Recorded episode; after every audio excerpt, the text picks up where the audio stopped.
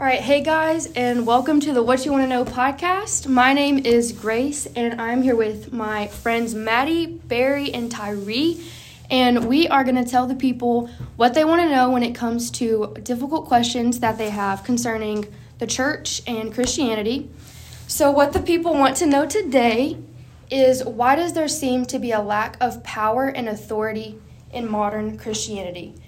And before we answer this question, I think that um, it's kind of built on John 14 12, where it says that those who believe in Jesus will do the works that he has been doing, and even greater works they will do.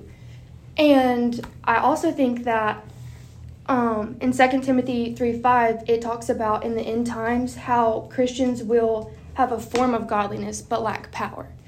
And I think that that's kind of where this question stems from. So, what would you guys say? Like, why is there a lack of power and authority in the modern church? Yeah, so this is so that's actually a very good question, and this is a question that I always love to tackle and talk about because people honestly let's just let's keep it a buck. People get mad weird. People get mad like just mad weird and like eyebrows. They be clenching their pearls, all that because when you talk about the Holy Spirit, when you talk about the Holy Ghost, when you talk about the supernatural, people just get really weird. Yeah. But I think it's so important for us to understand that this is biblical. Like a good percentage of Jesus' ministry is laying on the sick, is casting out devils, is doing all these amazing things. And I think the reason why we aren't seeing the manifestation of that is there's a lot of different reasons. One is because people don't believe that God can do those things anymore. It's, it's, it's really as simple as that. Yeah. People really don't have the faith to believe that God has the capacity to do it because with modern day Christianity, what we what we've put God in a box. We have Yeah. limited God to our own personal experiences, and because of this, we have actually God can never be capped. God can never be put in a box. Let's let, let let's make that very clear. But seeing the manifestation of it within our personal lives has been capped and has been hindered because we're double minded in our thinking. Like Hebrews talks about faith a lot. I'm not gonna go on that whole spiel, but it's like this generation don't got no type of no type of faith at all Yeah. whatsoever. And I really believe that people don't really believe God like they say they do, and that's the issue. And people don't know God like they Yeah. say they do. Mm-hmm. People, because we can go to church, we can do all these amazing things, but it doesn't necessarily mean you know God. Yeah. I'll leave that at that though.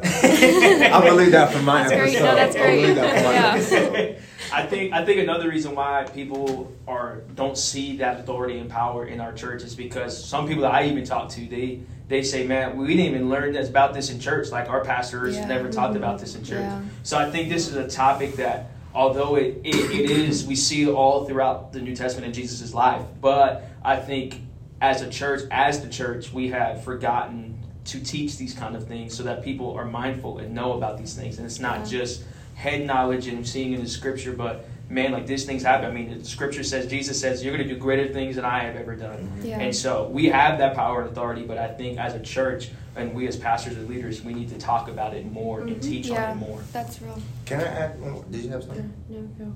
I want to add one more thing because it, I, this actually this conversation actually makes me very upset because people, if I want to be quite honest, people can be very stupid when it comes to the subject Yeah. because it's it's no very like idiotic in my personal opinion, but literally two times in Corinthians and First Corinthians I believe and in Thessalonians, Paul says, "Hey." I didn't come to you in fancy speech Yeah. or in fancy words, Yeah. but I came to you in the demonstration of power. Mm-hmm. Therefore, this tells us that the gospel isn't. The gospel is 80% demonstration, 20% speaking. Yeah. And a lot of people try to flip it the other way, and a lot of people try to speak and preach the gospel, which isn't a bad thing. But if we aren't preaching and seeing manifestations of what we're preaching, then like, what's the point of us even preaching? Because for sure. it's like when Jesus preached, he didn't just preach just to preach, but he also preached with signs, and with signs and wonders following. Yeah. So I think, I think even going back to what I said earlier, it's the mindset of how people think. It's like when they preach, when they get into certain environments, they don't have the expectation for those Yeah. things. For real. I feel like dude, just like listening to the Holy Spirit now is Rock just like honestly, um, I feel like sometimes preachers are just scared to preach about it Yeah. and talk about it. Like we have the stories and we have the things in the Bible, but then like I feel like in most conversations I see with non-believers is why isn't the miracles and wonders happening like Mhm. now? And Yeah. it's like it is, but Mhm. it's only with like the people who like want that, like who are not afraid to tap into the Holy Spirit, not afraid to use His power, not afraid to um, just genuinely like be like who God created us to be and use like the resources He gave us. So I just feel like sometimes they're just scared, honestly. Yeah, I feel they- like everybody's just like sitting back and waiting for someone else to do it first when, Yes. you know, nobody's going to do it. You have to be the like willing, you know, to do it first. So, now that we've kind of like tackled why we think that is, um, what would you say to somebody that wants to start living in the power and authority of God but doesn't really know where to start? Like, what would you say to that person? Because it's not just something that you like, just, I don't know. It can seem really big and something unattainable. Um, so, what do you say to that person? Yeah, honestly, super, super practical. And I kind of give my testimony, very, very short testimony of like how I came into like just being excited and being able to be used by God to lay hands on sick, all those different things. And honestly, it just started simply by asking God, like, Lord, I desire to be used by you Yeah. regardless of what that may look like, whether that be healing the sick, casting out devils, praying for people, all those different things, you know. And my very first miracle that I saw was uh, at youth camp. It was uh, this leg grew out, and one of the one of the legs was longer than the other, and I saw like three or four other miracles that same day Wow. and it just really and that was my first time seeing like physical healings happen in, in my eyes and and some time had passed when I made that prayer to God, but when I saw those miracles with my own two eyes, something had activated and came alive on inside me.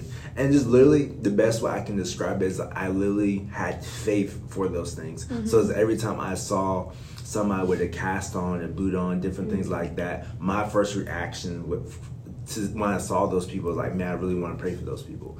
And my encouragement to that person is uh, don't be afraid to get it wrong. Don't be afraid to make a mistake.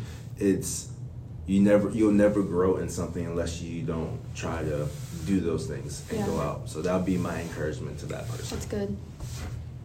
I like when you said you kept saying like I want I desire to be used by you Mm-hmm. because I think I didn't like it didn't hit me until you said that and genuinely like when I got filled with the Holy Spirit nobody nobody gave me next steps nobody Yeah. was like oh this is what you need to do I just was like Lord like what do I do and that's when he was like oh just sit in my presence and just pray like Mhm. just speak in tongues like just just pray in my holy language Yeah. and that developed like my giftings and my um, um, way that I listen to him and feel his like heart and feel Yeah. what he feels and all those things. So genuinely, like even though um, some churches don't talk about like oh what happens Mhm. next, like just sitting in his presence and just Yeah. seeking his authority, because in I feel like if we don't seek him when we're trying to use the Holy Spirit and like um, then like it's not gonna happen.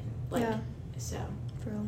Yeah, and I think from the other from the other side of that, we as a church and as leaders, as pastors, like we we need to create next steps. Like we need to make sure that our congregation and our people around us have a step to Yeah. in order to know what to do. Mhm. Because if we have somebody that comes into our church, into our churches, and they're this is their first time coming, and they accept Jesus for the first time, and there's no next step for them, and there's no someone walking with them, discipling them, and Mhm. teaching them, then I think that's like that's a huge, huge just missed opportunity for even us as leaders to, to guide people and shepherd people But I think a practical step is is not not acting out of fear, but acting Yeah. out of the power and authority. Because we see all throughout Scripture, we see that like we have the power and authority. We like the Spirit is with us. We can do the signs and miracles. We can do the signs and wonders and everything. Mhm. And so just not acting in fear, but just acting in confidence and being Yeah. confident that man, the Holy Spirit's with me, and I can do this because I have the Holy Spirit. Yeah, that's so good. I think that just walking in like simple daily obedience um, and being willing to do like the awkward and weird and unconventional things that you feel like God is asking you to do is setting you up. God is like, He's always trying to set us up to display His power and glory in us. We just have to be willing to step into it. Yeah. And I think that a lot of times we don't step into those things because we don't feel the power and authority to do it until we're on the other side of our yes, till we're in that moment of conversation. Yeah. And so I think you just have to be willing to be obedient, say yes, trusting that His power and authority is following you into that, whatever it may be. But um, does anybody have any closing thoughts before we end this episode? I do actually. It's actually. It's actually Just- no, it- no, but no, but it's very when it comes to this. When I, when I see this topic of conversation shifts, uh, well, what I mean by this is like when people go on mission trips. Mm-hmm. And when people travel across seas and different things like that, for some reason their mind like shifts. Mm, that's so real. their mind Yeah. shifts and like, oh, Mhm. God can do all these miracles Yeah. overseas in Brazil and like all these other different places. But I'm just like, the same God that we Yeah. serve is everywhere in all places. So why it really irritates me as someone like who is active in missions at in this moment. I constantly have to tell people like you need to get out the mindset and ment- mentality that God can only do miracles when you travel Yeah. across Yeah. the Mhm. world. Yeah. God God can still do miracles, signs, wonders, all that in your in our backyard, in our Mhm. home, on this campus even. Yeah. But the difference is people have an expectation for it when they yeah. travel. And that's the difference. Mm-hmm. And that's the difference. And really it really aggravates me. It really aggravates me. But my closing thought is these gifts is for everyone. And the reason why it's for everyone because it's not for our own gain, it's not for our own glory, but it's so that the gospel and the advancement of the kingdom can go forth. Yeah. That's awesome. Well, hopefully we uh, told the people what they want to know. Um, and I guess we'll see you guys on the next episode. Come back for episode two. Episode two.